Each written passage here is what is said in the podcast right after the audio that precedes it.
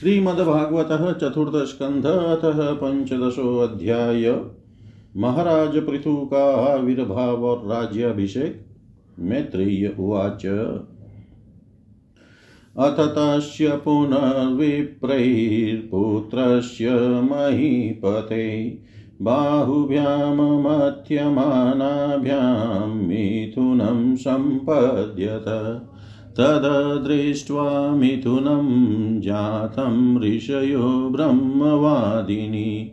ऊचु परं सन्तुष्टा विदित्वा भगवत कलां ऋषय ऊचु एष विष्णोर्भगवत कला भुवन्पालिनी इयं च लक्ष्म्यः सम्भूतिपुरुषस्यानपायिनी अयं तु प्रथमो राज्ञां पुमान् प्रथहितायश पृथुर्नाम महाराजो भविष्यति पृथुस्रवा। इयं च सुदति देवी गुणभूषणभूषणा। अर्चिर्नाम वरारोहा पृथुमेवावरुन्धति। एष साक्षाधरेरंसो जातो लोकरिरक्षया। इयं च तत्परा श्रीरनुजज्ञैयनपायिनी। मित्रय्य उवाच। प्रशंसन्ति स्म तं विप्रागन्धर्वप्रवरा जगु मुमुचुषु मनोधारा सिधा नृत्यन्ति स्व स्त्रिय शङ्खतुर्यमृदङ्गाध्याने दुर्दुन्दुभयो दिवि तत्र सर्व उपाजग्मुर्देवर्षि पितॄणां गणा ब्रह्मजगद्गुरुर्देवै साश्रित्य सुरेश्वरै वेण्यस्य दक्षिणे हस्ते दृष्ट्वा छिन्नं गदाभृत। पादयोररविन्दं च तं वै मेने हरे कलाम् यस्या प्रतिहतं चक्रं हंसस परमेष्टिन। तस्याभिषेक आरब्धो ब्राह्मणैर्ब्रह्मवादिभिः। अभिषेचनिकान्यस्मै आजरु सर्वतो जना। शरितसमुद्रा गिरयो नागा गावखगा मृगा द्यौक्षिति सर्वभूतानि समाजरूपायनम्। सोऽभिषिक्तो महाराज सुवासा साध्वलङ्कृत। पत्न्याचिशालङ्कृतया वीरे जयग्निरिवापर तस्मै जहार धनदो हेमं वीरवरासनम् वरुणसलिलस्रावं मातपत्रं शशिप्रभं। वायुश्च वाल्यव्यजने धर्मकीर्तिमयीं स्रजम् इन्द्रः किरीटमुत्कृष्टं दण्डं संयमनं यम। ब्रह्मा भ्रममयं वर्म भारतीहारमुत्तमम् हरिसुदर्शनं चक्रं तत्पत्न्यव्याहतां श्रियं। दशचन्द्रमसिं रुद्र शतचन्द्रं तथाम्बिका। सो सोमोऽमृतमयान् श्वास त्वष्टारूपाश्रयं रथम्। अग्निराजगवं चापं सूर्यो रश्मिमया निशून् भूपादुके योगमध्यौ द्यौ पुष्पावलिमन्वं। नाट्यं सुगीतं वादित्रम्, अन्तर्धानं च खेचरा। ऋषयश्चाशिष सत्या समुद्रशङ्खमात्मजं सिन्धवपर्वता नद्यो रथवीतिर्महात्मन सुतोऽतमागधो वन्दितं स्तोतुमुपतस्थिरै स्तावकास्तानभिप्रेत्य पृथुर्वेण्यप्रतापवान् मेघनिर्ह्लादया वाचा प्रहसन्निदमब्रवीत्। पृथुर्वाच भो श्रुतहे मागधसौम्यवन्दिल्। लोके अधुना स्पष्टगुणस्य मे स्यात्। किमाश्रयो मेस्तव एष योज्यतां मामय भुवनवी तथा गिरोव। तस्मात् परोक्षयस्मधुपसृतान्यलं करिष्यत स्तोत्रमपि च्यवाच। सत्योत्तं श्लोकगुणानुवादे जुगुप्सितं न स्तवयन्ति सभ्या। महद्गुणानात्मनि कर्तुमीश कस्तावकैस्ताव्यते यशतोऽपि ते अस्या भविष्यन्निति विप्रलब्धो जनावहासं कुमतिर्न वेद। प्रबोहयात्मनस्तोत्रं जुगुप्सन्त्यपि विश्रुता। ह्रीङ्मत ह्रीङ्मन्तपरमोदारा पौरुषं वा विगर्हितं। वयं त्वविदिता लोके सुताद्यापि वरिमभि। कर्मभिः कथमात्मानं गापयिष्याम बालवत्। कर्मभिः कथमात्मानं गापयिष्याम बालवत। जय जय श्रीमद्भागवते महापुराणे पारमहंस्यां संहितायां चतुर्थस्कन्धे पृथुचरिते पञ्चदशोऽध्याय सर्वं श्रीशां सदाशिवार्पणम् अस्तु। ॐ विष्णवे नमः विष्णवे नमः विष्णवे नमः। पंचदशो अध्याय महाराज पृथु का आविर्भाव और राज्याभिषेक हिंदी भावार्थ श्री मैत्रेय जी कहते हैं, विदुर जी, इसके बाद ब्राह्मणों ने पुत्रहीन राजा वैन की भुजाओं का मंथन किया, तब उनमें से एक स्त्री पुरुष का जोड़ा प्रकट हुआ। ब्रह्मवादी ऋषि उस जोड़े को उत्पन्न हुआ देख और उसे भगवान का हंस जान बहुत प्रसन्न हुए और बोले, ऋषियों ने कहा, यह पुरुष भगवान विष्णु की विश्वपालिनी कला से प्रकट हुआ है और यह स्त्री उन परम पुरुष की अनपायिनी कभी अलग न होने वाली शक्ति लक्ष्मी जी का अवतार है। इनमें से जो पुरुष है, वह अपने सुयश का प्रथम, प्रथन विस्तार करने के कारण परम यशस्वी पृथु नामक सम्राट होगा। राजाओं में यही सबसे पहला होगा। यह सुंदर दांतों वाली एवं गुण और आभूषणों को भी विभूषित करने वाली सुंदरी इन पृथु को ही अपना पति बनाएगी। इसका नाम अर्ची होगा। पृथु के रूप में साक्षात श्री हरि के अंश ने ही संसार की रक्षा के लिए अवतार लिया है और अर्ची के रूप में निरंतर भगवान की सेवा में रहने वाली उनकी नित्य सहचरी श्री लक्ष्मी जी प्रकट हुई है। श्री मैत्रेय जी कहते हैं, विदुर जी उस समय ब्राह्मण लोग पृथु की स्तुति करने लगे। श्रेष्ठ गंधर्वों ने गुणगान किया, सिद्धों ने पुष्पों की वर्षा की, अप्सराएँ नाचने लगी। आकाश में शंख, तुरही, मृदंग और धुंधु भी आदि बाजे बजने लगे। समस्त देवता, ऋषि और पीतर अपने अपने लोकों से वहाँ आए। जगत गुरु ब्रह्मा जी देवता और देवेश्वरों के साथ पधारे। उन्होंने वेण कुमार पृथु के दाहिने हाथ में भगवान विष्णु की हस्तरेखाएँ और चरणों में कमल का चिन्ह देख कर उन्हें श्रीहरि का ही अंश समझा। क्योंकि जिसके हाथ में दूसरी रेखाओं से बिना कटा हुआ चक्र का चिन्ह होता है, वह भगवान का ही अंश होता है। वेदवादी ब्राह्मणों ने महाराज पृथु के अभिषेक का आयोजन किया। सब लोग उन, उसकी सामग्री जुटाने में लग गए। उस समय नदी, समुद्र, पर्वत, सर्प, गौ, पक्षी, मृग, स्वर्ग, पृथ्वी तथा अन्य सब प्राणियों ने भी उन्हें तरह तरह के उपहार भेंट किए। सुंदर वस्त्र और आभूषणों से अलंकृत महाराजा पृथु का विधिवत राज्याभिषेक हुआ। उस समय अनेकों अलंकारों से सजी हुई महारानी अर्ची के साथ वे दूसरे अग्निदेव के सदृश जान पड़ते थे। वीर विदुर जी, उन्हें कुबेर ने बड़ा ही सुंदर सोने का सिंहासन दिया, तथा वरुण ने चंद्रमा के समान श्वेत और प्रकाशमय छत्र दिया, जिससे निरंतर जल की फूइयाँ झरती रहती थी।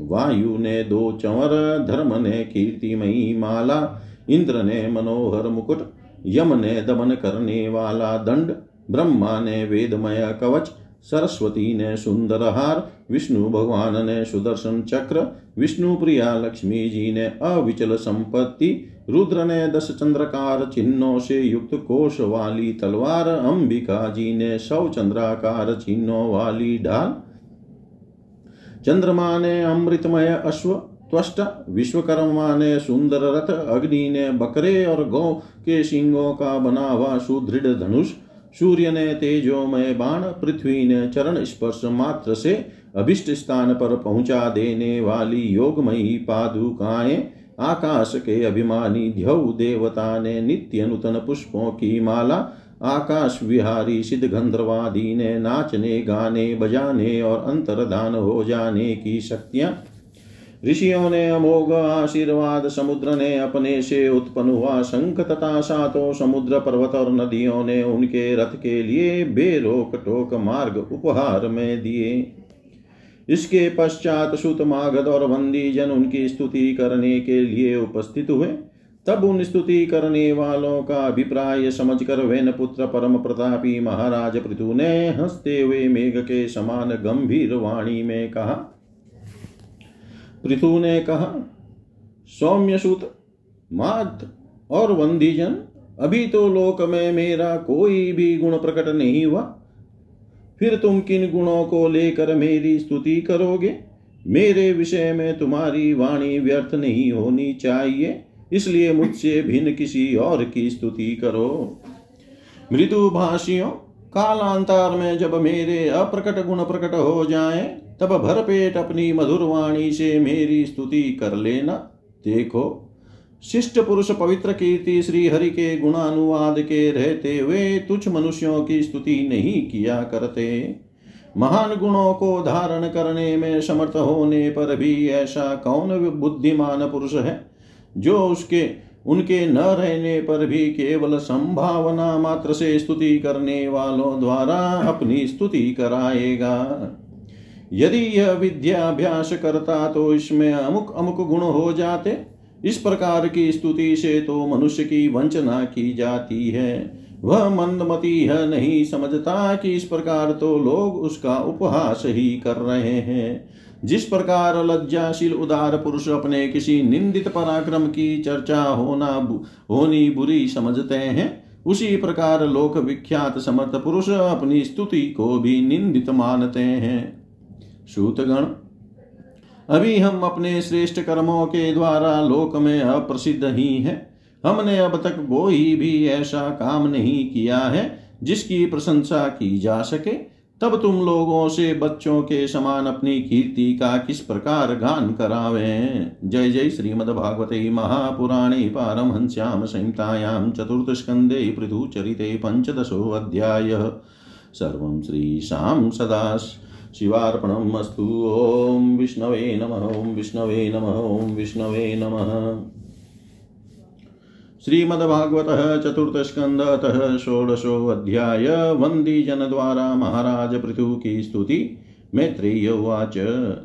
इति ब्रुवाणं नृपतिं गायका मुनिचोदिता तुष्टुवुस्तुष्टमनसस्तद्वागमृतसेवया। नालं वयं ते महिमानुवर्णने यो देववर्योऽवततारमायया वेनाङ्गजातस्य च पौरुषाणि ते वाचस्पतीनामपि बभ्रुमूर्धिय। अथाप्युदारस्रवश पृथोर्हरे कलावतारस्य कथामृतादृता यथोपदेशं मुनिभिः प्रचोदिता श्लाघ्यानि कर्माणि वयं वितन्महि एष धर्मभृतां श्रेष्ठो लोकं धर्मेऽनुवर्तयन्। गोप्ता च धर्मसेतूनां शास्ता तत्परिपन्थिनाम् एष वै लोकपालानां विवत्यैकस्तनौ तनु। काले काले यथा भागं लोकयोरुभयोर्हितं। वसुकाल उपादत्ते, काले चायं विमुञ्चति। सम सर्वेषु भूतेषु प्रतपन्न सूर्यवद्विभु। तितिक्षत्यक्रमं वेण्य उपर्याक्रमतामपि भूतानां करुणशश्वदातानां क्षितिवृत्तिमान् देवे अवसत्यशो देवो नरदेव वपुर्हरि। कृच्छ्रप्राणाः प्रजा येष रक्षिष्यत्यञ्जसेन्द्रवत् आप्याययत्यसौ लोकं वदनामृतमूर्तिना सानुरागावलोकेन विशदस्मितचारुणा अव्यक्तवर्तमेश निगूढकार्यो गम्भीरवेदा उपगुप्तवीत। अनन्तमाहात्म्यगुणेकधामा पृथु प्रचेता इव संवृतात्मा। दुरासदो दुर्विषः आसनोऽपि विदुरवत्। नेवाभिभवितुं शक्यो वेणारण्योथितो नल। अन्तर्बहिश्च भूतानां पश्यन् कर्माणि चारणै। उदासीन इवाध्यक्षो वायुरात्मेव देहिनां नादण्ड्यं दण्डयत्येष श्रुतमात्मद्विषामपि दण्डयत्यात्मजमपि दण्डयं धर्मपथे स्थित अस्या प्रतिहतं चक्रं प्रीतो रामानसाचलात् वर्तते भगवानर्को यावत्पति गौगणे रञ्जयिष्यति यलोकं यमात्मविचेष्टिते। अथामुमाहुराजानं मनोरञ्जनकै प्रजा दृढव्रतः सत्यसन्धो ब्रह्मण्यो वृद्धसेवक शरण्य सर्वभूतानां मानदो दीनवत्सल मातृभक्तिपरस्त्रीषु पत्न्यामर्ध इवात्मन। प्रजासु पितृवत्स्निग्ध किं करो ब्रह्मवादिनाम् देहिनामात्मवत्प्रेष्ट सुहृदां नन्दिवर्धन मुक्तसङ्गप्रसङ्गोऽयं दण्डपाणिरसाधुषु। अयं तु साक्षाद्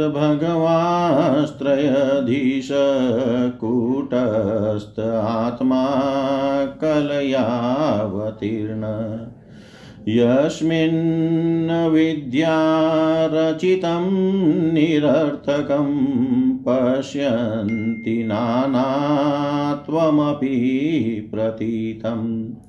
अयं भुवो मण्डलमोदयाग्रैर्गोप्तैकवीरो नरदेवनाथ।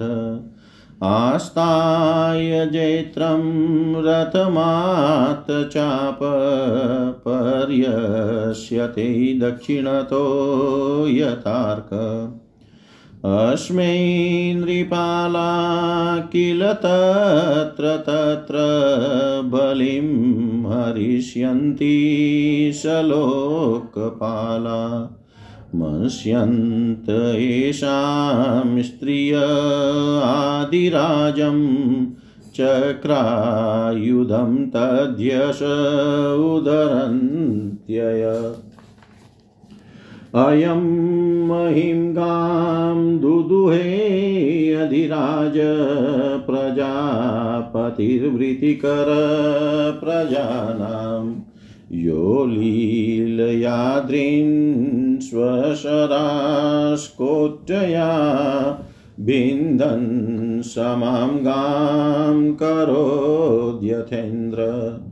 विस्फुर्जयन्नाजगवं धनुष्वयं यदा चरतक्ष्मामविषयम् आजौ तदा निलिल्योर्दिशि दिश्यसन्तो लाङ्गूलमुद्यम्य यथा मृगेन्द्र। एषोऽश्वमेधान् शतमाजहार सरस्वती प्रादुर्भावि यत्र आहारसिद्ध्यस्य हयं पुरन्दर शतक्रतुश्चरमे वर्तमाने एष पवने समेत्य सनत्कुमारं भगवन्तमेकम् आराध्य भक्त्यालभतामलं तज ज्ञानं यतो ब्रह्म परं विदन्ति। तत्र तत्र गिरिस्तास्ता इति विश्रुतविक्रम।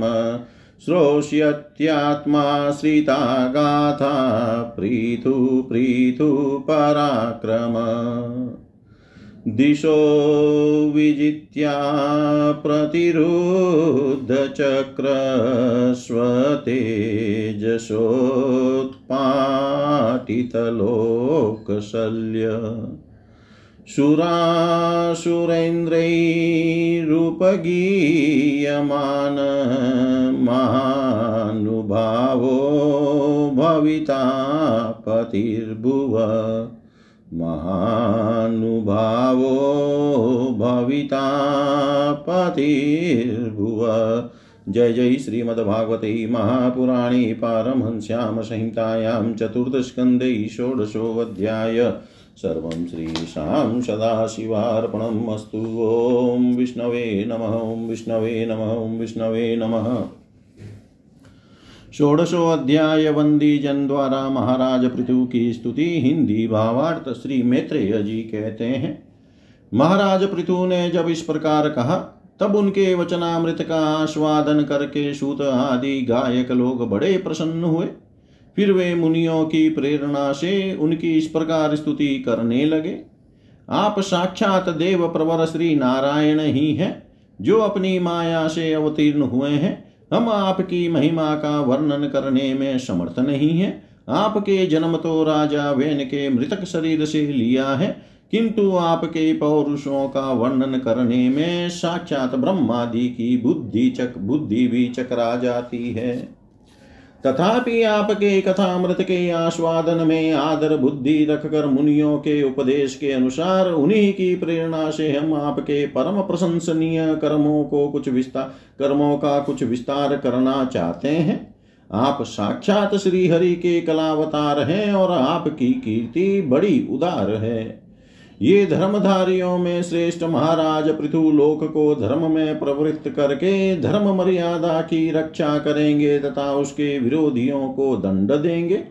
ये अकेले ही समय समय पर प्रजा के पालन, पोषण और अनुरंजन आदि कार्य के अनुसार अपने शरीर में भिन्न भिन्न लोकपालों की मूर्ति को धारण करेंगे तथा यज्ञ आदि के प्रचार द्वारा स्वर्गलोक और वृष्टि वृष्टि की व्यवस्था द्वारा भूलोक दोनों का ही हित साधन करेंगे। ये सूर्य के समान अलौकिक महिमान्वित प्रतापवान और समदर्शी होंगे। जिस प्रकार सूर्य देवता आठ महीने तपते रहकर जल खींचते हैं और वर्षा ऋतु में उसे उड़ेल देते हैं, उसी प्रकार ये कर आदि के द्वारा कभी धन संचय करेंगे और कभी उसका प्रजा के हित के लिए व्यय कर डालेंगे। ये बड़े दयालु होंगे। यदि कभी कोई दिन पुरुष इनके मस्तक पर पैर भी रख देगा तो भी ये पृथ्वी के समान उसके इस अनुचित व्यवहार को सदा सहन करेंगे। कभी वर्षा न होगी और प्रजा के प्राण संकट में पड़ जाएँगे तो ये राजवेशधारी श्री हरि इंद्र की भांति जल वर्षा कर अनायास ही उसकी रक्षा कर लेंगे। ये अपने अमृतमय मुखचंद्र की मनोहर मुस्कान और प्रेम भरी चितवन से संपूर्ण लोकों को आनंद मग्न कर देंगे। इनकी गति को कोई समझ न सकेगा। इनके कार्य भी गुप्त होंगे और इन्हें संपन्न करने का ढंग भी बहुत गंभीर होगा। इनका धन सदा सुरक्षित रहेगा। ये अनंत महात्म्य और गुणों के एकमात्र आश्रय होंगे। इस प्रकार मनस्वी पृथु साक्षात वरुण के ही समान होंगे। महाराज पृथु वेन रूप अरणि के मंथन से प्रकट हुए अग्नि के समान है। शत्रुओं के लिए ये अत्यंत दुर्धर्ष और दुस्सह होंगे। ये उनके समीप रहने पर भी सेनादि से सुरक्षित रहने के कारण बहुत दूर रहने वाले से होंगे। शत्रु कभी इन्हें हरा न सकेंगे। जिस प्रकार प्राणियों के भीतर रहने वाला प्राण रूप सूत्रात्मा शरीर के भीतर बाहर के समस्त व्यापारों को देखते रहने पर भी उदासीन रहता है, उसी प्रकार ये गुप्तचरों के द्वारा प्राणियों के गुप्त और प्रकट सभी प्रकार के व्यापार देखते हुए भी अपनी निंदा और स्तुति आदि के प्रति उदासीनवत रहेंगे। ये धर्म मार्ग में स्थित रहकर अपने शत्रु के पुत्र को भी दंडनीय न होने पर कोई दंड न देंगे, और दंडनीय होने पर तो अपने पुत्र को भी दंड देंगे। भगवान सूर्य मानसोत्तर पर्वत तक जितने प्रदेश को अपनी किरणों से प्रकाशित करते हैं, उस संपूर्ण क्षेत्र में इनका निष्कंटक राज्य रहेगा।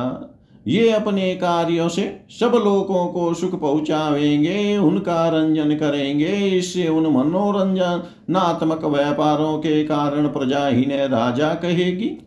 ये बड़े दृढ़ संकल्प, सत्य प्रतिज्ञ, ब्राह्मण भक्त, वृद्धों की सेवा करने वाले, शरणागत वत्सल, सब प्राणियों को मान देने वाले और दीनों पर दया करने वाले होंगे। ये पर स्त्री में माता के समान भक्ति रखेंगे, पत्नी को अपने आधे अंग के समान मानेंगे, प्रजा पर पिता के समान प्रेम रखेंगे और ब्रह्मवादियों के सेवक होंगे। दूसरे प्राणी इन्हें उतना ही चाहेंगे जितना अपने शरीर को ये सुहृदों के आनंद को बढ़ाएँगे, ये सर्वदा वैराग्यवान पुरुषों से विशेष प्रेम करेंगे और दुष्टों को दंड पाणी यमराज के समान सदा दंड देने के लिए उद्यत रहेंगे। तीनों गुणों के अधिष्ठाता और निर्विकार साक्षात श्री नारायण ने ही इनके रूप में अपने अंश से अवतार लिया है। जिनमें पंडित लोग अविद्यावश प्रतीत होने वाले इस नानात्व को मिथ्या ही समझते हैं। ये अद्वितीय वीर और एक छत्र सम्राट होकर अकेले ही उदयाचल पर्यंत समस्त भूमंडल की रक्षा करेंगे तथा अपने जयशील रथ पर चढ़कर धनुष हाथ में लिए सूर्य के समान सर्वत्र प्रदक्षिणा करेंगे। उस समय जहाँ तहां सभी लोकपाल और पृथ्वी वाल इन्हें भेंट समर्पण करेंगे, उनकी स्त्रियाँ इनका गुणगान करेगी और इन आदि राज को साक्षात श्री हरि ही समझेंगी। ये प्रजापालक राजा धीराज होकर प्रजा के जीवन निर्वाह के लिए गौरूप धारिणी पृथ्वी का दोहन करेंगे और इंद्र के समान अपने धनुष के कोनों से बातों की बात में पर्वतों को तोड़ फोड़ कर पृथ्वी को समतल कर देंगे। रणभूमि में कोई भी इनका वेग नहीं सह सकेगा। जिस समय ये जंगल में पूंछ उठाकर विचरते हुए सिंह के समान अपने आजगव धनुष का टंकार करते हुए भूमंडल में विचरेंगे, उस समय सभी दुष्ट जन इधर उधर छिप जाएँगे। ये सरस्वती के उद्गम स्थान पर सौ अश्वमेध यज्ञ करेंगे। जब अंतिम यज्ञानुष्ठान के समय इंद्र इनके घोड़ों को हर ले जाएँगे, अपने महल के बीच बगीचे में इनकी एक बार भगवान सनत कुमार से भेंट होगी। अकेले उनकी भक्ति पूर्वक सेवा करके ये उस निर्मल ज्ञान को प्राप्त करेंगे, जिससे पर ब्रह्म की प्राप्ति होती है। इस प्रकार जब इनके पराक्रम जनता के सामने आ जाएँगे, तब ये पर परम पराक्रमी महाराज जहाँ तहां अपने चरित्र की ही चर्चा सुनेंगे, इनकी आज्ञा का विरोध कोई भी न कर सकेगा, तथा ये सारी दिशाओं को जीत कर और अपने तेज से प्रजा के क्लेश रूप कांटे को निकाल कर संपूर्ण भूमंडल के शासक होंगे। उस समय देवता और असुर भी इनके विपुल प्रभाव का वर्णन करेंगे। जय जय श्री मद्भागवते महापुराणे पारमहंस्यां संहितायां चतुर्दशस्कन्धे षोडशोऽध्याय। सर्वं श्रीशां सदाशिवार्पणम् अस्तु। ॐ विष्णवे नमः, ॐ विष्णवे नमः, ॐ विष्णवे नमः। श्रीमद्भागवत चतुर्थस्कंद अतः सप्तशोऽध्याय महाराज पृथु का पृथ्वी पर कुपित होना और पृथ्वी के द्वारा उनकी स्तुति करना मैत्रेय उवाच एवं स भगवान् वेण्यख्यापितो गुणकर्मभिः छन्दयामाश तान् कामे प्रतिपूज्याभिनन्द्य च ब्राह्मणप्रमुखान् वर्णान् भृत्यामात्य पुरोधश पौर, पौराञ्जानपदान् श्रेणी प्रकृतिसम्पूजयत् विदुरुवाच कस्माद्दधार गौरूपं धरित्री बहुरूपिणी यां दुदोह पृथुस्तत्र को वत्सो दोहनं च किं प्रकृत्या विषमा देवी कृता तेन समा तस्य मेद्यं हयं देव कस्य हेतोरपाहरत् सनत्कुमारात् भगवतो ब्रह्मण ब्रह्मविदुतमात्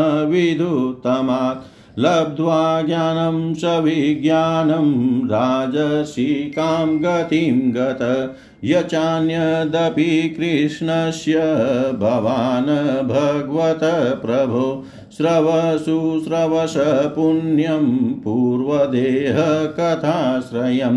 भक्ताय मे अनुरक्ताय, तव चाधोक्षजस्य च वक्तुमर्हसि यो दूयद्वेन्यरूपेण गामि मा। श्रुत्वाच, चोदितो विदुरेणेवं वासुदेव कथां प्रति प्रशस्यतं प्रीत्मन्नां मेत्रेय प्रत्यभाषत मेत्रेयवाच यदाभिषिक्तपृथुरङ्गविप्रैरामन्त्रितो जनतायाश्च पाल। प्रजानिरन्नेक्षितिप्रेष्ट इत्यच्युतक्षामदेहापतिमभ्यवोचन् वयं राजं जठरेणाभितप्ता यथाग्निना कोटरस्तेन वृक्षा त्वामद्ययाता शरणं शरण्यं यशाधितो वृत्तिकरपतिर्न तन्नो भवानि हतु रातवेयनं क्षुधार्दितानां नरदेवदेव यावन्नङ्क्ष्यामहुञ्जितोर्जा वातापतिस्त्वं किल लोकपाल। मैत्रेय उवाच पृथुप्रजानां करुणं निशम्य परिदेवितं, दीर्घं दध्यौ कुरु श्रेष्ठ निमितं सोऽन्वपद्यत।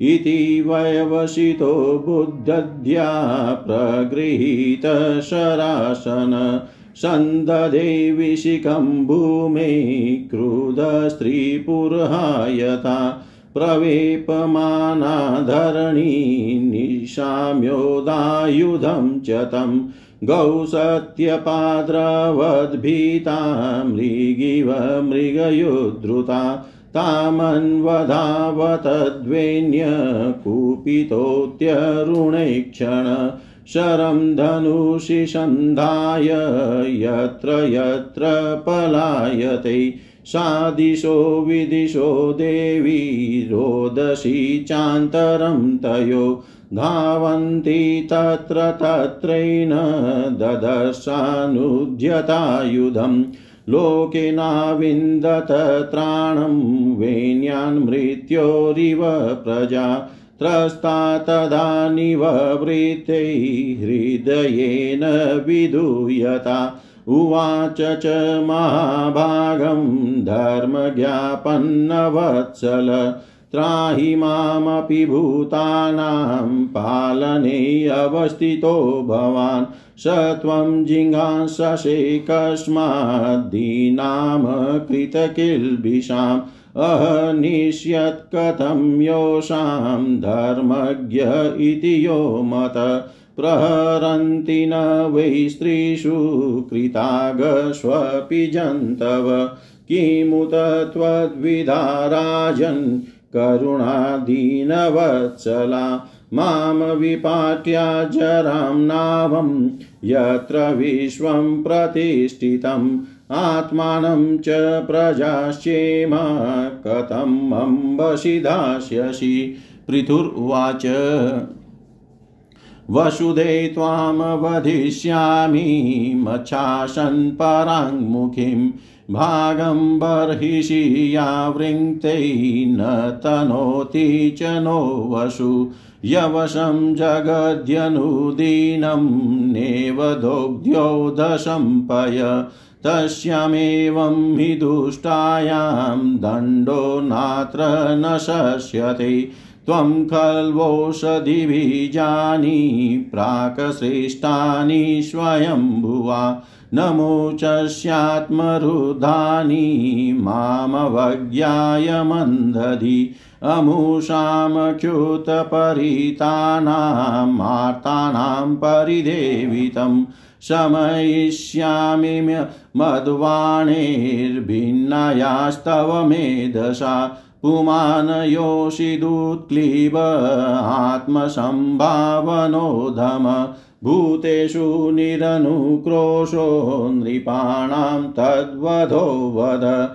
त्वां स्तब्धां दुर्मदां नीत्वा मायागां तिलशरे आत्मयोगबलेनेमाधारयिष्याम्यहं प्रजा। एवं मन्युमयीं मूर्तिकृतान्मिव बिभ्रतम् प्रणता प्राञ्जलिप्राह मयि सञ्जातवेपतु।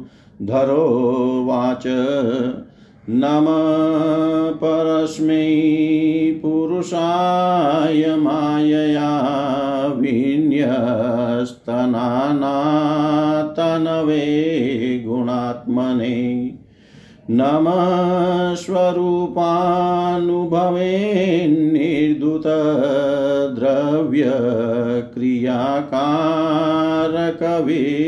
निर्दुतद्रव्यक्रियाकारकविभ्रमोर्मये येनाहमात्मायतनं विनिर्मिता धात्रा यतोऽयं गुणसर्गसङ्ग्रह।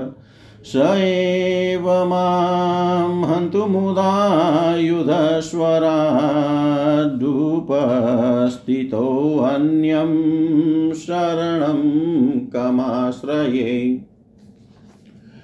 स एतदादावसृज चराचरं स्वमाययात्माश्रयया वितर्क्यया। तय्येव सोऽयं किल गोप्तुमुद्यत कथं नु माँ धर्मपरो जिघांसति। नूनं बतेशस्य समिहितं जने तन्मायया दुर्जयया कृतात्मभिः। न लक्ष्यते यस्त्वकरोदकारयत् योऽनेक एक परतश्च ईश्वर।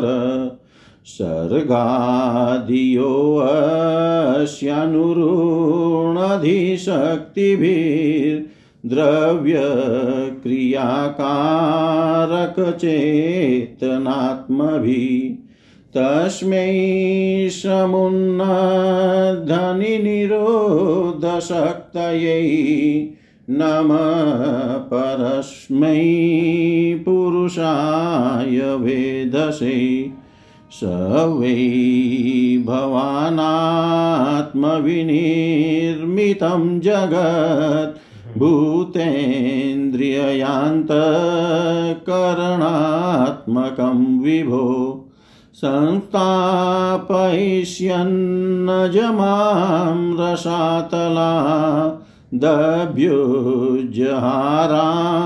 भषादिषु कर अपामुपस्ते मैना व्यवस्थिता प्रजा भवानद्यरिरक्षिषु किल सवीरमूर्ति समबोद्धराधरो यो माँ पश्युग्रसरो जिघांससि।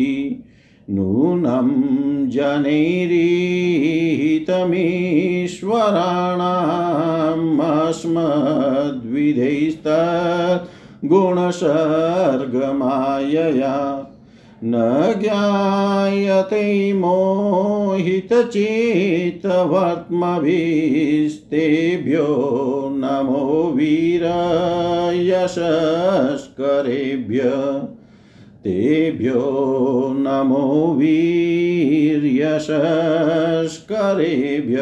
जय जय श्रीमद्भागवते महापुराणे पारमंस्याम्। संहितायां चतुर्थस्कन्धे पृथुविजये धरित्रीनिग्रहो नाम सप्तदशोऽध्याय सर्वं श्रीशां सदाशिवार्पणम् अस्तु। ॐ विष्णवे नमः, ॐ विष्णवे नमः, ॐ विष्णवे नमः। सप्तदशो अध्याय महाराज पृथु का पृथ्वी पर कुपित होना और पृथ्वी के द्वारा उनकी स्तुति करना हिंदी भावार्थ। श्री मैत्रेय जी कहते हैं, इस प्रकार जब बंदी जन ने महाराज पृथु के गुण और कर्मों का बखान करके उनकी प्रशंसा की, तब उन्होंने भी उनकी बड़ाई करके तथा उन्हें मन चाही वस्तुएँ देकर संतुष्ट किया। उन्होंने ब्राह्मण आदि चारों वर्णों, सेवकों, मंत्रियों, पुरोहितों, पूर्ववासियों, देशवासियों भिन्न भिन्न व्यवसायियों तथा अन्य अन्य आज्ञानुवर्तियों का भी सत्कार किया। विदुर जी ने पूछा भ्रमण पृथ्वी तो अनेक रूप धारण कर सकती है, उसने गौ का रूप ही क्यों धारण किया? और जब महाराज पृथु ने उसे धुआ, तब बछड़ा कौन बना? और धुने का पात्र क्या हुआ? पृथ्वी देवी तो पहले स्वभाव से ही ऊँची नीची थी। उसे उन्होंने समतल किस प्रकार किया और इंद्र इनके यज्ञ संबंधी घोड़े को क्यों हर ले गए? ब्रह्मज्ञानियों में श्रेष्ठ भगवान सनत कुमार जी से ज्ञान और विज्ञान प्राप्त करके वे राजसी किस गति को प्राप्त हुए? पृथ्वी रूप से सर्वेश्वर भगवान श्री कृष्ण ने ही अवतार ग्रहण किया था। अतः पुण्य कीर्ति श्री हरि के उस पृथु अवतार से संबंध रखने वाले जो और भी पवित्र चरित्र हो, वे सभी आप मुझसे कहिए, मैं आपका और श्री कृष्ण चंद्र का बड़ा अनुरक्त भक्त हूँ। श्री सूत जी कहते हैं, जब विदुर जी ने भगवान वासुदेव की कथा कहने के लिए इस प्रकार प्रेरणा की, तब श्री मैत्रेय जी प्रश्नचित से उनकी प्रशंसा करते हुए कहने लगे श्री मैत्रेय जी ने कहा, विदुर जी, ब्राह्मणों ने महाराज पृथु का राज्याभिषेक करके उन्हें प्रजा का रक्षक उद्घोषित किया। इन दिनों पृथ्वी अनहीन हो गई थी, इसलिए भूख के कारण प्रजाजनों के शरीर सूख कर कांटे हो गए थे। उन्होंने अपने स्वामी पृथु के पास आकर कहा, राजन जिस प्रकार कोटर में सुलगती हुई आग से पेड़ जल जाता है, उसी प्रकार हम पेट की भीषण ज्वाला से जले जा रहे हैं। आप शरणागतों की रक्षा करने वाले हैं और हमारे अन्नदाता प्रभु बनाए गए हैं। इसलिए हम आपकी शरण में आए हैं। आप समस्त लोगों की रक्षा करने वाले हैं। आप ही हमारी जीविका के भी स्वामी हैं। अतः राज राजेश्वर आप हम क्षुधा पीड़ितों को शीघ्र ही अन्न देकर, देने का प्रबंध कीजिए। ऐसा न हो कि अन्न मिलने से पहले ही हमारा अंत हो जाए। श्री मैत्रेय जी कहते हैं, कुरुवर प्रजा का करुण क्रंदन सुनकर महाराज पृथु बहुत देर तक विचार करते रहे। अंत में उन्हें अनाभाव का कारण मालूम हो गया। पृथ्वी ने स्वयं ही अन्न एवं औषधियों को अपने भीतर छिपा लिया है। अपनी बुद्धि से इस बात का निश्चय कर कर उन्होंने अपना धनुष उठाया और त्रिपुर विनाशक भगवान शंकर के समान अत्यंत क्रोधित होकर पृथ्वी को लक्ष्य बनाकर बाण चढ़ाया। उन्हें शस्त्र उठाए, देख पृथ्वी काँप उठी और जिस प्रकार व्याध के पीछा करने पर हरिणी भागती है, उसी प्रकार वह डर कर गौ का रूप धारण करके भागने लगी। यह देख कर महाराज पृथु की आँखें क्रोध से लाल हो गई। वे जहाँ जहाँ पृथ्वी गई, वहाँ वहाँ धनुष पर बाण चढ़ाए उसके पीछे लगे रहे। दिशा विदिशा, स्वर्ग पृथ्वी और अंतरिक्ष में जहाँ जहाँ भी वह दौड़ कर जाती, वहीं उसे महाराज पृथु हथियार उठाए, अपने पीछे दिखाई देते। जिस प्रकार मनुष्य को मृत्यु से कोई नहीं बचा सकता, उसी प्रकार उसे त्रिलोकी में वेन पुत्र पृथु से बचाने वाला कोई भी न मिला। तब वह अत्यंत भयभीत होकर दुखित चित से पीछे की ओर लौटी और महाभाग पृथु जी से कहने लगी धर्म के तत्व को जानने वाले शरणागत वत्सल राजन, आप तो सभी प्राणियों की रक्षा करने में तत्पर हैं, आप मेरी भी रक्षा कीजिए। मैं अत्यंत दिन और निरपराध हूँ, आप मुझे क्यों मारना चाहते हैं? इसके सिवा आप तो धर्मज्ञ माने जाते हैं। फिर मुझ स्त्री का वध आप कैसे कर सकेंगे? स्त्रियाँ को ही अपराध करे तो साधारण जीव भी उन पर हाथ नहीं उठाते। फिर आप जैसे करुणामय और दीन वत्सल तो ऐसा कर ही कैसे सकते हैं? मैं तो एक सुदृढ़ नौका के समान हूँ। सारा जगत मेरे ही आधार पर स्थित है। मुझे तोड़कर आप अपने को और अपनी प्रजा को जल के ऊपर कैसे रखेंगे? महाराज पृथु ने कहा, पृथ्वी, तू मेरी आज्ञा का उल्लंघन करने वाली है। तू यज्ञ में देवता रूप से भाग तो लेती है, किंतु उसके बदले में हमें अन्न नहीं देती, इसलिए आज मैं तुझे मार डालूँगा। जो प्रतिदिन हरी हरी घास खा जाती है और जो अपने थन का दूध नहीं देती, ऐसी दुष्टता करने पर तुझे दंड देना अनुचित नहीं कहा जा सकता। तू ना समझ है। तूने पूर्व काल में ब्रह्मा जी के उत्पन्न किए हुए अन्नादि के बीजों को अपने में लीन कर लिया है, और अब मेरी भी परवाह न करके उन्हें अपने गर्भ से निकालती नहीं। अब मैं अपने बाणों से तुझे छिन्न भिन्न कर, तेरे मैदे से इन क्षुदातुर और दीन प्रजाजनों का करुण क्रंदन शांत करूँगा। जो दुष्ट अपना ही पोषण करने वाला तथा अन्य प्राणियों के प्रति निर्दय हो वह पुरुष स्त्री अथवा नपुंसक कोई भी हो, उसको मारना राजाओं के लिए न मारने के ही समान है। तू बड़ी गर्वीली और मदोन्मत्ता है। इस समय माया से ही यह गौ का रूप बनाए हुए हैं। मैं बाणों से तेरे टुकड़े टुकड़े करके अपने योग बल से प्रजा को धारण करूँगा।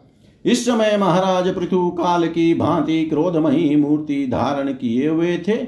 उनके ये शब्द सुनकर धरती कांपने लगी और उसने अत्यंत विनित भाव से हाथ जोड़कर कहा, पृथ्वी ने कहा, आप साक्षात परम पुरुष हैं तथा अपनी माया से अनेक प्रकार के शरीर धारण कर गुणमय जान पड़ते हैं। वास्तव में आत्मानुभव के द्वारा आप अधिभूत अध्यात्म और अधिदेव संबंधी अभिमान और उससे उत्पन्न हुए राग द्वेषादि से सर्वथा रहित हैं। मैं आपको बार बार नमस्कार करती हूँ। आप संपूर्ण जगत के विधाता हैं। आपने ही यह त्रिगुणात्मक सृष्टि रची है और मुझे समस्त जीवों का आश्रय बनाया है। आप सर्वथा स्वतंत्र हैं। प्रभो जब आप ही अस्त्र शस्त्र लेकर मुझे मारने को तैयार हो गए, तब मैं और किसकी शरण में जाऊँ? कल्प के आरंभ में आपने अपने आश्रित रहने वाली अनिर्वचनीय माया से ही चराचर जगत की रचना की थी और उस माया के ही द्वारा आप अपना, आप इसका पालन करने के लिए तैयार हुए हैं। आप धर्म परायण हैं। फिर भी मुझ गौरूप धारिणी को किस प्रकार मारना चाहते हैं? आप एक होकर भी मायावश अनेक रूप जान पड़ते हैं, तथा आपने स्वयं ब्रह्मा को रचकर उनसे विश्व की रचना कराई है। आप साक्षात सर्वेश्वर हैं। आपकी लीलाओं को अजितेंद्रिय लोग कैसे जान सकते हैं? उनकी बुद्धि तो आपकी दुर्जयी माया से विक्षिप्त हो रही है। आप ही पंचभूत, इंद्रिय उस उनके अधिष्ठात्री देवता, बुद्धि और अहंकार रूप अपनी शक्तियों के द्वारा क्रमशः जगत की उत्पत्ति, स्थिति और संहार करते हैं। भिन्न भिन्न कार्यों के लिए समय समय पर आपकी शक्तियों का आविर्भाव, तिरोभाव हुआ करता है।